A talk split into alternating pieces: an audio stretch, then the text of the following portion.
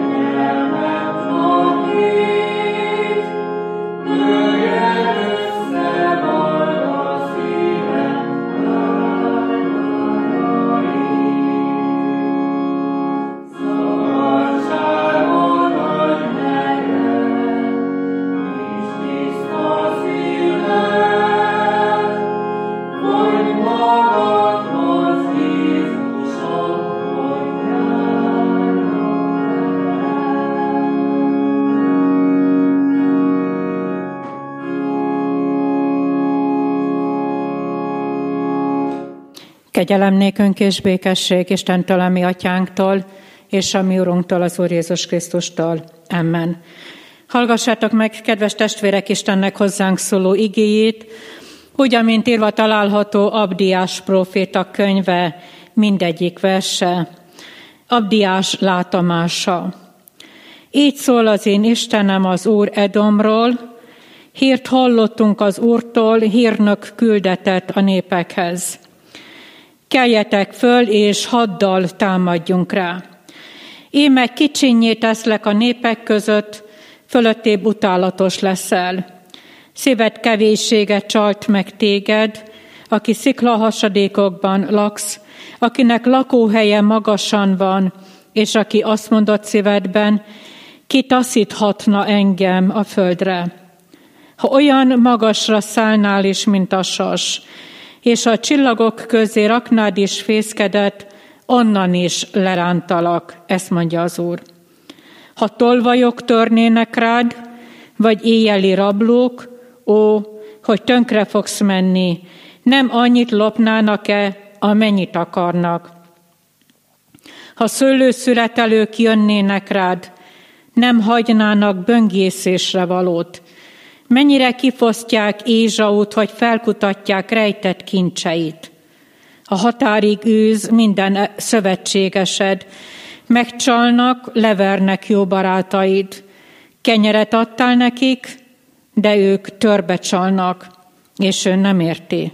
Azon a napon, ezt mondja az Úr, vajon nem veszte-e ki a bölcseket Edomból, és az értelmet Ézsau hegyéről, Megrémülnek vitézeid, ó Témán, mert mindenkit kiirtanak öldöklés által Ézsaú hegyéről.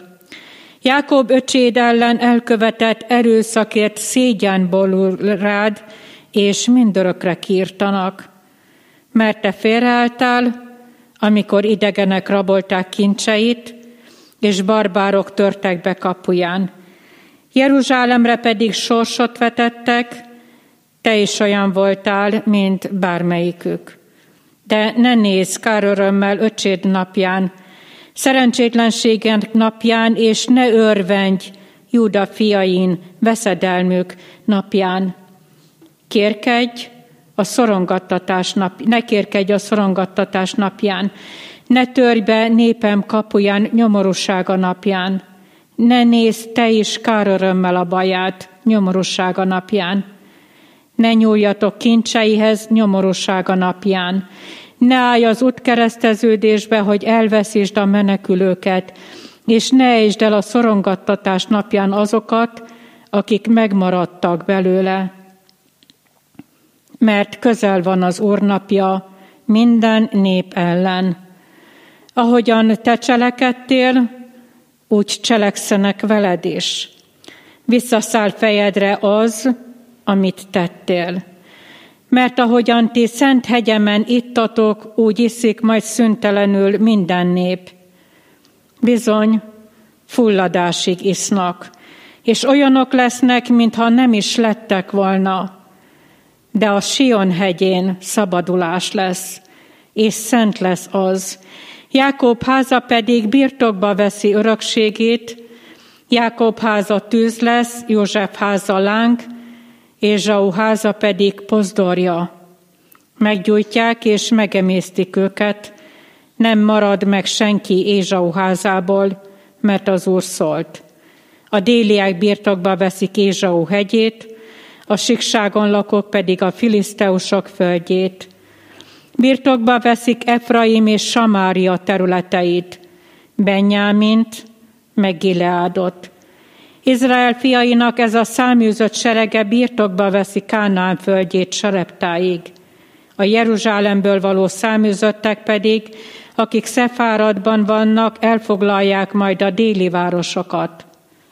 Szabadítók mennek föl Sion hegyére, hogy megítéljék Ézsau hegyét, és az Úré lesz a királyság. A kegyelemnek Istene tegye, megáldotta az ő szent igének meghallgatását, szívünk befogadását és megtartását, hajtsuk meg fejünket, imádkozzunk.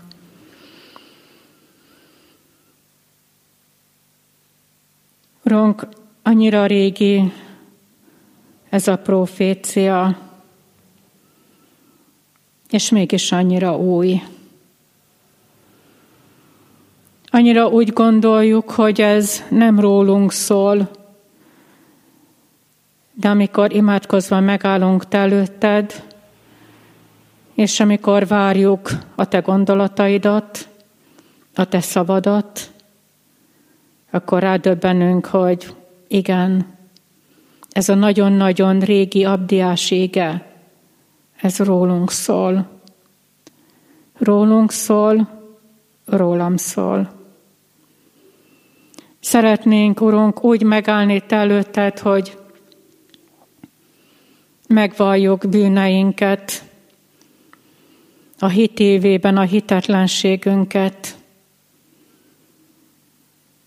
Bocsásd meg, amikor nagynak gondoltuk magunkat.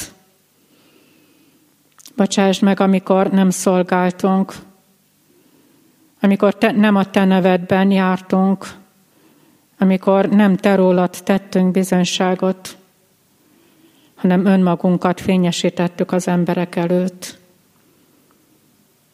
és eltakartunk téged, hogy mi legyünk nagyjá, hogy mi legyünk hatalmasokká. És te, Uram, mégis mindez ideig itt tartod az életünket. Még nem aláztál meg, még nem törted össze az életünket. Szeretnénk ezért úgy megállni most előtted, hogy színed előtt önmagunkat alázzuk meg. És mindaz, ami elválaszt te tőled, szeretnénk letenni a kereszt alé. Kérünk téged, Urunk, hogy jöjj be életünkbe. Ne csak kopogtass, hanem lépj be. És kérünk téged, hogy te légy Úr és Király. Nem csak a gondolatainkban, nem csak a szívünkben, hanem tetteinkben, gondolatainkban. Kérünk, hogy így áldjál és szentelj meg bennünket. Kegyelmedből kérünk. Amen. Ige hirdetésre készülődve a 397. dicséretünk első versét énekeljük.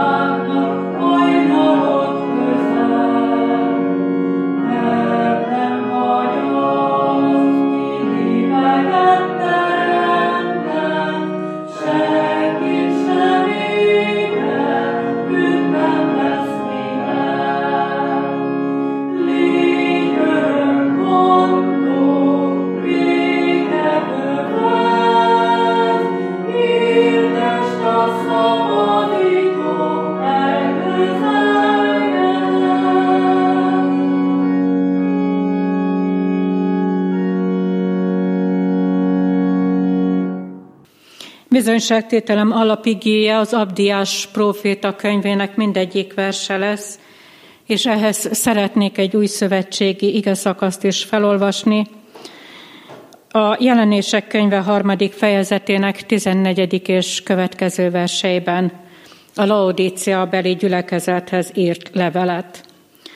A laodiceai gyülekezet angyalának is írt meg. Ezt mondja az Ámen, a hű és igaz bizonyság, az Isten teremtésének kezdete. Tudom a te dolgaidat, hogy sem hideg nem vagy, sem forró. Bárcsak hideg volnál, vagy forró. Így mivel langyos vagy, sem hideg, sem forró, kiköplek a számból. Mivel ezt mondod, gazdag vagyok, meggazdagodtam, és nincs szükségem semmire. És nem tudod, hogy nyomorult, szánalmas, vak és mezítelen vagy. Azt tanácsolom neked, hogy védj tőlem tűzben megpróbált aranyat, hogy gazdaggá légy, és fehér ruhákat, hogy öltözeted legyen, és ne látszódjék ki szégyen teljes mezítelenséged. És szemgyógyító írral kend be szemedet, hogy láss. Akiket én szeretek, megfeddem, és megfenyítem. Légy buzgó tehát, és térj meg. Ím az ajtó előtt állok, és zörgetek. Ha valaki meghallja a hangomat, és megnyitja az ajtót, bemegyek ahhoz, és vele vacsorázom, és ő én velem. Aki győz, megadom annak, hogy velem együtt üljön az én trónomon, amint én is győztem, és atyámmal együtt ülök az ő trónján. Akinek van füle, hallja meg, mit mond a lélek a gyülekezeteknek. És vissza is fordítottam, kedves testvérek, a Bibliámat az Abdiás könyvéhez, ahhoz a könyvhöz, amelyről azt hiszem, hogy ha egyszer vagy kétszer szolgáltam, szolgálatomnak a során. Nagyon-nagyon keveset lehet tudni erről a prófétáról, és csak annyira látszik, hogy ez egy nagyon-nagyon rövid kis proféciás könyv, de mégis nagyon-nagyon sokat jelentett számomra. Ahogyan az imádságban el is hangzott, amikor elkezdtem készülődni a mai napra, akkor úgy gondoltam, hogy ez a régi embereknek, az Abdiás korában élt embereknek a története. És amikor nem egyszer, hanem többször is végigolvastam, akkor döbbentem rá, hogy igazából ez a könyv szólhatna és szól is az életemről, És lehet, drága testvérem, hogyha így kezdenéd olvasni ezt a 21 néhány verset, akkor rádöbbensz, hogy Abdiás könyv a te könyved is. Abdiás volt az első, legalábbis ezt mondják, aki a számüzetés előtti próféták közül élt. Megfigyelhető, hogy a próféták szinte egymás után sorban figyelmeztetik Isten népét, hogy álljon meg azon az úton, amelyen jár. De ne csak álljon meg, hanem térjen meg. Mert közel van az az Úr napja, ami Abdiás könyvében is annyiszor előfordul. Közel van az a nap, az az Úr napja, amikor Isten nem kegyelmes, hanem ítélő Úrként fog visszatérni erre a földre, és fogja megítélni az emberek cselekedeteit. A próféta, hogyha végigolvassuk ezt a könyvét, észrevesszük, hogy egyetlen egy eseményre koncentrál, és ez egy nagyon-nagyon fájdalmas élmény és fájdalmas esemény.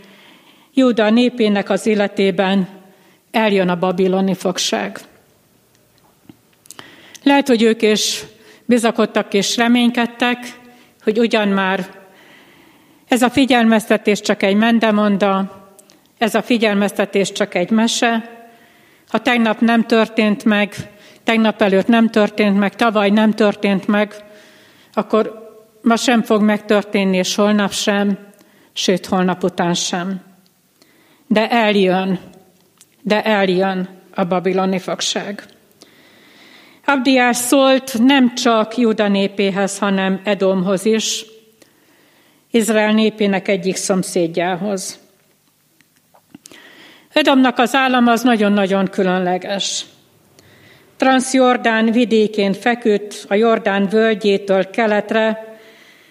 Valójában ez a terület is hozzátartozott Izrael népének, ahhoz az ígért földterülethez, amelyet Isten nekik ígért. De tudjuk jól azt, hogy Izrael népe ezt a területet sohasem tudta elfoglalni. Különleges ez a hely, és ahhoz, hogy megértsük, hogy miért olvastam hozzá a Jelenésekbeli igét is, és azért, hogy megértsük Abdiásnak a könyvét, és megértsük a saját magunk életét, és talán nem történelem órát szeretnék tartani, bocsássatok meg, de úgy gondolom, hogy ez szükséges, hogy elmondjam. Ezen a területen van egy város. Ezt a várost úgy hívják, hogy Petra. És Petrában van egy vörös homokkőből kivált katedrális, nem akárhol, hanem a Széírnek a hegyén, és Széír hegye 1700 méter magas. Miért mondtam el ezt? Nem véletlenül gondolja úgy Edomnak a népe, hogy én egy bevehetetlen vár vagyok. Én vagyok a valaki. Én vagyok az, aki uralkodik. Én mondom meg az embereknek, de bocsássatok meg, én mondom meg az Istennek is, hogy mit tehet meg, és mit nem, mert én egy magas hegynek a tetején élek. Edom istentelen nép, büszke és gőgös, 1700 méter magasan él. Onnan ő már csak lefele nézi az embereket. És ha felmegyünk egy hegy tetőre, és mi egy házat nézünk a hegy tetőről le, az kicsi. Ha 1700 méter magasról én le tudok nézni, úgyhogy azon a hegynek a tetején van a torony, vagy egy ilyen katedrálisnak felmászok a tetejére, még magasabban leszek, minek látom az embereket? Porszemnek? Talán jó, ha még észreveszem a porszemembert.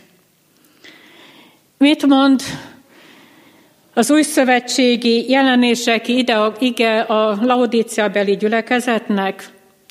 Gazdag vagy, meggazdagodtál, és úgy érzed, úgy gondolod, hogy senkire és semmire nincsen szükséged. Azt hitték, hogy semmi és senki nem győzheti le őket. Nem csak Edom népe, hanem a Laodíceabeli gyülekezet is. Nem győzhet le az ember, de még az Isten sem. Álljunk meg itt egy kicsit. És nézzük meg a saját magunk életét. Nem ilyen magas hegyen éljük a mi életünket? Nem így nézünk le az emberekre? Észre sem veszem. Keresztül gázolok rajta. Nem segítem. Nem bátorítom, nem biztatom, nem védem meg. Edom népe nem védte meg a testvérnépet. A testvéren keresztül gázolt. Nem akartak tudni az egy Istenről, mert az nincs, mert modernek voltak, mert valakik voltak. De ki ez az Edom? Honnan jöttek az Edom népe? Már elhangzott, hogy Petrában egy ilyen vörös homokkőből épített katedrális van 1700 méter magason. Ha lefordítom az Edom szót, akkor azt jelenti, hogy vörös. Igen, drága testvérem, közel jársz az igazsághoz, ha úgy gondolkozol, hogy ők azok. Edom népe azok, akik a vörös hajú Ézsaunak a leszármazottai. Tudod, hogy ki volt Ézsau? Mennyire megrendítő, ezt is tudva, Abdiás könyvét olvasva, hogy Isten háromszor figyelmezteti az edomiakat. Ne tedd. Állj meg. Légy könyörületes. Viselj szeretettel a testvér iránt. Isten nem csak azt mondja, hogy ne tedd, hanem azt is közli velük, hogy ha nem teszed, akkor eljön a büntetésnek az ideje. De nem csak Abdiás mondja ezt az ítéletet Edom népe felé, hanem mondja már Ézsaiás, Jeremiás is és Ezékiel is. Ézsaiás 21-ben azt olvassuk, hogy még egy esztendő, és elvész Kédár minden dicsősége. Még egy esztendő. Jeremiás 49:17-ben azt olvassuk, hogy pusztasággá lesz Edom, aki csak keresztül megy rajta, álmélkodik, és fölszisszen, vereségét látva. Milyen állapotok uralkodhatnak, ha az ember keresztül megy és felszisszen. Létezik ilyen, hogy a dicsőség semmivé lesz? Igen. Ezékiel, a harmadik nagy próféta, 25. fejezetének 12 és következő verseinek néhány kiemelt mondata. Mivel Edom kegyetlenül bosszút állt Júda házán, és vétkezve vétkezett, így szól az én Uram az Úr, kinyújtam kezemet Edomra, kiírtok belőle embert és állatot, és pusztasságát teszem. Bosszút állok Edomon, népem Izrael keze által. Nem megrendítő? Hangzik a figyelmeztetés.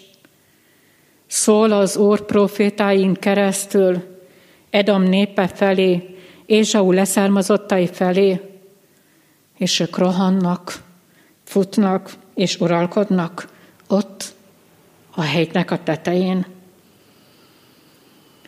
Az edomiak, igen, eltűntek. Még megjelennek az új szövetségben, Jézus születése tájékán, Jézus születése idejében, Keresztelő János lefejezésénél még ott vannak, de Edom népe eltűnt a földkerekségről. Mennyit kellett várni erre az ítéletre? Mert Isten azt mondta, hogy megítéli. Ne lepődjetek meg, kedves testvérek! Valaki kiszámította, tőlem okosabb, tőle veszem az időt, több mint 600 évet. Csütörtöki bizonyságtételben volt szó róla, hogy amikor Jézus ott van a Samáriában, akkor a samáriaiak kérik, hogy Jézus maradjon ott, és Jézus ott maradt 2 napig. Az a 2 nap sok volt, vagy kevés? Jézus továbbment 2 nap után. 600 évig várt az Úr arra, hogy Edom népe megálljon, Edom népe megtérjen. Sok vagy kevés? Nem tudom. Veres Sándor mondja egy fordításában, hogy Isten malma lassan őről, ám apróra hengerel, mit türelme nagy sokáig, ébersége törli el. Türelmesen vár. Ézsau. Úgy jelenik meg előttünk, hogy tele volt megbánással, és azt mondanánk, hogy na hát, akkor ez egy nagyon jó ember lett. Hát, hogyha ott van a megbánás az életében, ott van a megbánás az én életemben is, nem? Drága testvére, meg ott van a te életedben is. Csak ez az Úrnak kevés. Kevés. Semmit nem jelentett, és semmit nem jelent, ha csak megbánás van az életedben. Mi hiányzott Ézsaunál? A megtérés. Kevés a megbánás, ha nincs őszinte megtérés. Te életedből, drága testvérem, hiányzik még valami? Jákob, ő külön volt? Mint Ézsau a testvér? Igen.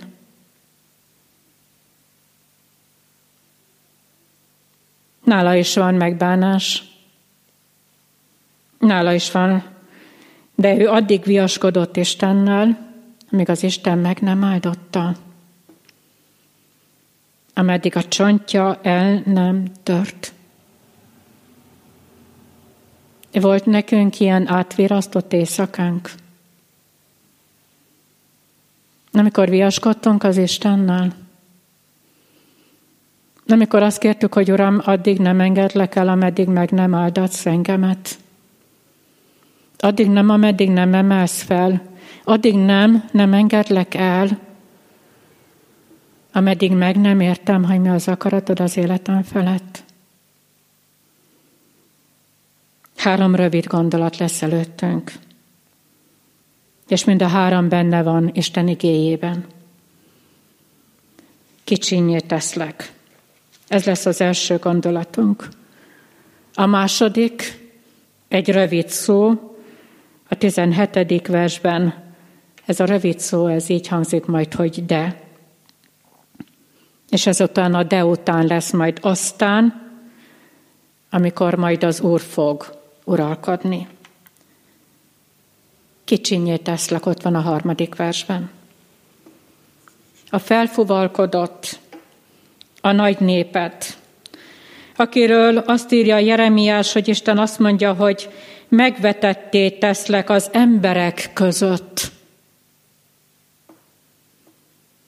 Aki azt gondolod magadról, hogy nincs tőled hatalmasabb, megvetett leszel. Aki sziklahasadékokban laksz egy darabig, de megölnek. Ha úgy gondolod, hogy szárnyalsz, mint a sas, és azt gondolod, hogy van hozzá erőd, és ugyan kitehetne le engemet a földre, kitaszíthatna le engemet a földre, ha olyan magasra szállnál is, mint a sas, és a csillagok közé raknád és a fészkedet, onnan is lerántalak, mondja az Úr. Hogy viselhette Edom népe Istennek ezt az óriási ítéletét? Vajon kivigasztalta? Hol vannak a barátok? Ki az, aki kinyitja előttük házaknak az ajtaját, és azt mondja nekik, hogy na gyertek be! Országokkal kötöttek alkut, hogy Izrael népét elpusztítsák. Ott nevettek. És Isten azt mondja, kicsinnyé teszlek téged. A nagy, az erős, a magabiztos népet Isten összetöri. Mindenkiben bíztak. Mindenkiben reménykedtek, csak Istenben nem. Amikor Edom népe megtapasztalja, hogy mit jelent, hogy az Isten eldob, akkor veszik észre azt, hogy az ember nem tud megtartani. Edomot, nem Izrael népe taposta el. Nem a baráti népek lázadtak fel ellene, hanem egyedül az Isten, akinek volt hatalma ezt az óriási népet eltüntetni a föld színéről. 600 év után, akkor 600 év után, de amit egyszer Isten megmondott, ha 600 év múlva, ha 1000 év múlva, ha holnap, az akkor is meg fog történni. Előznek, volt szövetségeid emberei, békéd emberei. Kiben bízol, drága testvérem? Milyen hatalmasságban? Magad erejében, családod erejében, kiben bízol? Fordítsuk meg ezt a történetet. Amikor az ember megalázkodik az Isten előtt, akkor valamit átél. Átélem azt, hogy engemet az Isten nem dob be az emberek közé, kancnak. És nem azt mondja, hogy itt van, most már egy megalázkodott ember, hanem a kezébe vesz. Felemel. Amikor megalázkodom az Isten előtt, akkor meglátom az ő kezében az életemnek a kicsinségét és a porszem létét, de meglátom az Istennek a hatalmát, szeretetét és irgalmát. Igen, az ő kezében én kicsi vagyok, de egy hatalmas kéz tart a kezébe. Kéz. Zsidókhoz írt levél 10. fejezetének 31. versében ezt olvassuk, hogy rettenetes dolog az élő Isten kezébe esni. De tudod, drága testvérem, jobb nekem az Isten kezébe esni, mint ha mondjuk a te kezedbe esnék. Nem szeretnék egyetlen egy ember kezébe se esni, még akkor is, ha zsidókhoz írt levél írója azt mondja, hogy rettenetes dolog. De tudod, ebben az Isten kezében ott van a szegeknek a nyoma. Ő értem halt meg ott a Golgotai kereszten. Ez az átszegezett kéz megtart engem. Nem rettenetes dolog az Isten kezébe esni, drága testvérem. Ez egy kegyelmes dolog. És ebben a kézben igaza van az Ézsaiás 49.15 meg 16. verseinek, amikor azt mondja, hogy na de hát az Úr az ő markaiba metszett fel engem. Hát akkor minek dobna el? Hiszed, hogy ez az átszegezett kéz, ez meg tud téged tartani? Hiszed az, hogy ez az átszegezett kéz, ennek van ereje. Nem fog lejteni, nem fog letenni, nem fog útközbe elhagyni téged, hanem haza fog vinni téged. Ott lehetsz az Isten kezébe, biztonságban és védelemben. A hit évében. Hiszed-e ezt? Tudod-e? Vallod-e, hogy életed ott van az Isten kezében? És ezt te tudod. Te, egyedül, és az Úr. Igénk második gondolatában ott van az a nagyon-nagyon rövid kis de szó. 17. versben. De a Sion hegyén szabadulás lesz. Kinek hangzik el ez a bíztatás és bátorítás a Babilonban lévő nép számára? Meg sem fordult a fejükben. Hogyha Edomot az Isten elpusztítja, akkor nekem minek kell eljönni Babilonba, a fogságba? Azért, hogy a fogságban hallják meg az Istennek a szabadító akaratát. Számukra az elgyötört nép számára hangzik a szabadulásnak, a megszabadulásnak az ígérete, hogy ott a Sionon, nem a Sionról, hanem a Sion hegyén lesz, a hegyen lesz a menedék. Isten a hegyen, a Sion hegyén állítja helyre a megmaradt nép, a megtért népnek az életét. Akkor miért kellett Babilon? Akkor miért kellett fogság? Akkor miért kellett nehézség? Akkor miért kellett fájdalom? Ugyanezt tesszük fel mi is a saját magunk életével kapcsolatosan. Akkor miért kell betegség, miért kell fájdalom, miért kell félelem, miért kell ez, miért kell az.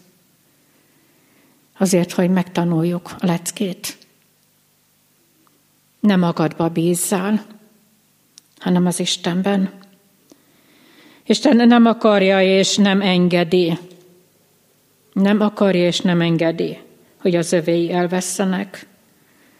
A legnagyobb elesettségben is megmarad. A legnagyobb elesettség idején is megmarad a túlélésnek a lehetősége. Jézus Krisztussal. Túlélésnek a lehetőségének a feltétele és záloga Jézus Krisztus. Nélküle nincs túlélés. Nélküle nincs élet. Miért? Mert Isten emlékezik a szövetségre. Arra a szövetségre, amelyet a Noé idejében kötött. Emlékeztek? A felhő, és a felhőben a szivárvány. Ott van a felhőben. Milyen vigasztalás ez a fogságban lévő népnek, akárhányszor felfelé tekintettek, és akár a felhőt látták, akár a szivárványt, tudták, hogy Isten nem hagyott el engemet, és nem hagyott el bennünket, hanem törődik velem, és nem csak törődik velem, hanem hazavisz. És azután az Úr fog uralkodni. Krisztus személyében maga Isten uralkodik. Hogyan lehetne ezt lefordítani? 2021 vasárnapjára az, hogy életemet Isten irányítja. Életemet Isten irányítja. Szasszárnyon hordoz. Nem úgy, ahogyan Abdiás korában Edom népe gondolta, hogyha sasszárnyon szállok, és akkor engemet onnan senki le nem taszít, senki onnan le nem ránt engemet, hanem amikor az Úr van alattam, és ő hordozza az én életemet. Akkor tudom meg, hogy mit jelent az, amikor sasszárnyon vezet engem, és sasszárnyon hordoz engemet az Úr. Ott vagyok a hátán, és visz, cipel, és hordoz. Van ereje. Vajon most, drága testvérem, amikor ezen a vasárnap hallgatod a bizonyságtételt, meg tudtál leállni?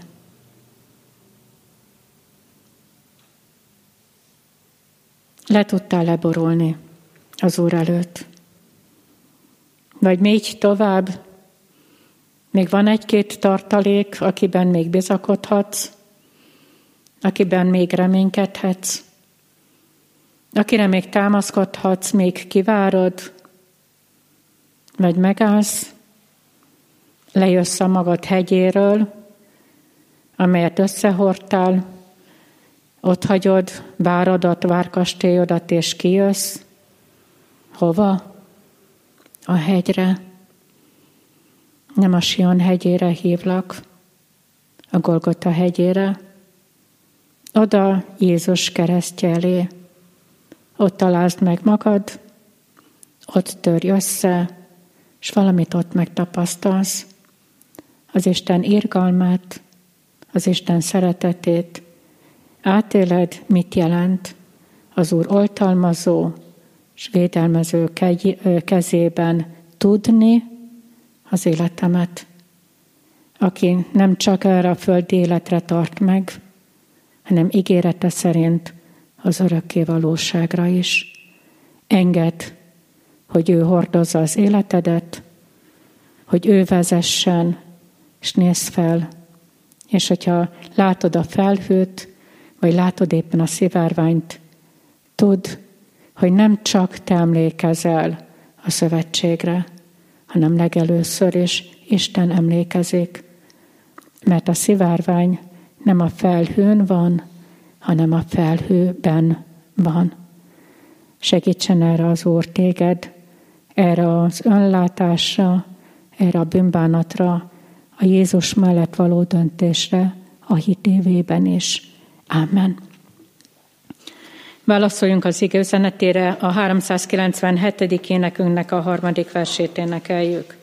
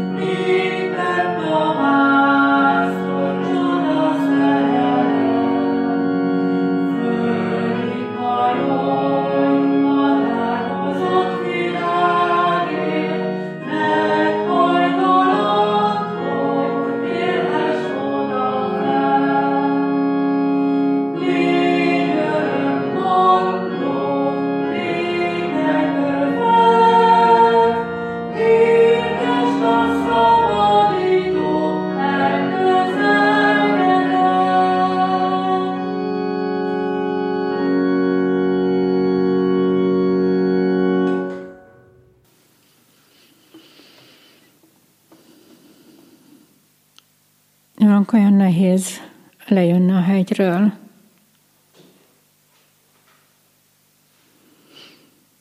Olyan nehéz mindent kárnak és szemétnek ítélni. Olyan nehéz mindent elhagyni. Olyan nehéz minden bűnt bűnnek látni. De köszönjük néked, hogy tart a kegyelmi idő,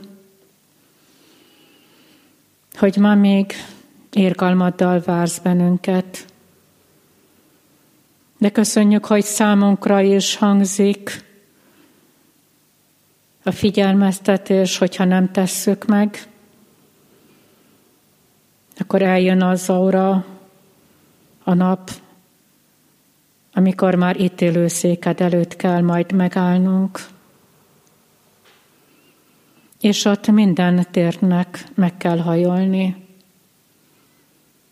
a mi térdünknek is. Szeretnénk, Urunk, most meghajtani a térdünket te előtted, letérdelni eléd, megalázkodni előtted. És köszönjük néked, Urunk, hogy a megbánt bűnt sohasem fogod a szemünkre vetni, hanem amilyen messze van napkelet, napnyugattól, olyan messzire veted el a mi bűneinket. Köszönjük néked, Urunk, hogy te sohasem vetetted megbánt bűnünket szemünkre, teljesen betakartad, eltakartad, elfedezted véreddel. Köszönjük néked, Urunk, hogy már annyiszor és annyiszor megtapasztaltuk, mit jelent oltalmadban, védelmedben, vezetésedben élni. De bocsáss meg, amikor letértünk és elhagytunk téged, és visszamentünk a várunkba, a hegyünkre, és elfelejtkeztünk rólad. És te még mindig nem felejtkeztél el rólunk, ezért hívsz és ezért vársz bennünket. Köszönjük néked, és köszönjük néked azt, Urunk, hogy te vezetni szeretnél bennünket az életnek az útján, mennyei hazánk felé. Te szeretnéd megfogni a mi kezünket, kezedbe helyezzük életünket, de nem csak a saját magunk életét, hanem közelben és távolban lévő szeretteinek az életét és gyülekezetünk életét is, a magyar nép életét és a világ életét is oda helyezzük a te atyai kezedbe. Legyen minden úgy, ahogyan, Uram, te akarod, hisz tiéd a hatalom. Köszönjük néked, Urunk, hogy megtartottad eddig is életünket, és kérünk téged, hogy oltalmazó szereteteddel vedd körül azokat, akik betegséggel, bajjal, gyásszal, fájdalommal küszködnek.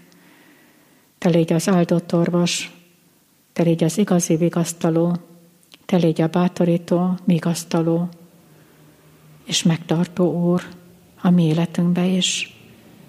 Kegyelmedből kérünk. Amen. Mi atyánk, aki a mennyekben vagy, szenteltessék meg a te neved, jöjjön el a te országod, legyen meg a te akaratod, amint a mennyben, úgy a földön is. Mindennapi kenyerünket add meg nékünk ma, és bocsásd meg vétkeinket, miképpen mi is megbocsátunk az ellenünk vétkezőknek, és ne vigy minket kísértésbe, de szabadíts meg a gonosztól, mert tiéd az ország, a hatalom és a dicsőség mindörökké. Amen. Mindezeknek utána az Atyának kegyelme, a Fiú szeretete és a Szentlélek Istennek velünk való közössége legyen és maradjon mindnyájunkkal. Amen. Záróéneknek a 469. dicséretünknek két utolsó versét énekeljük. 469. dicséretünk 4. vers így kezdődik. Vezess engem utadon, magad légy az út.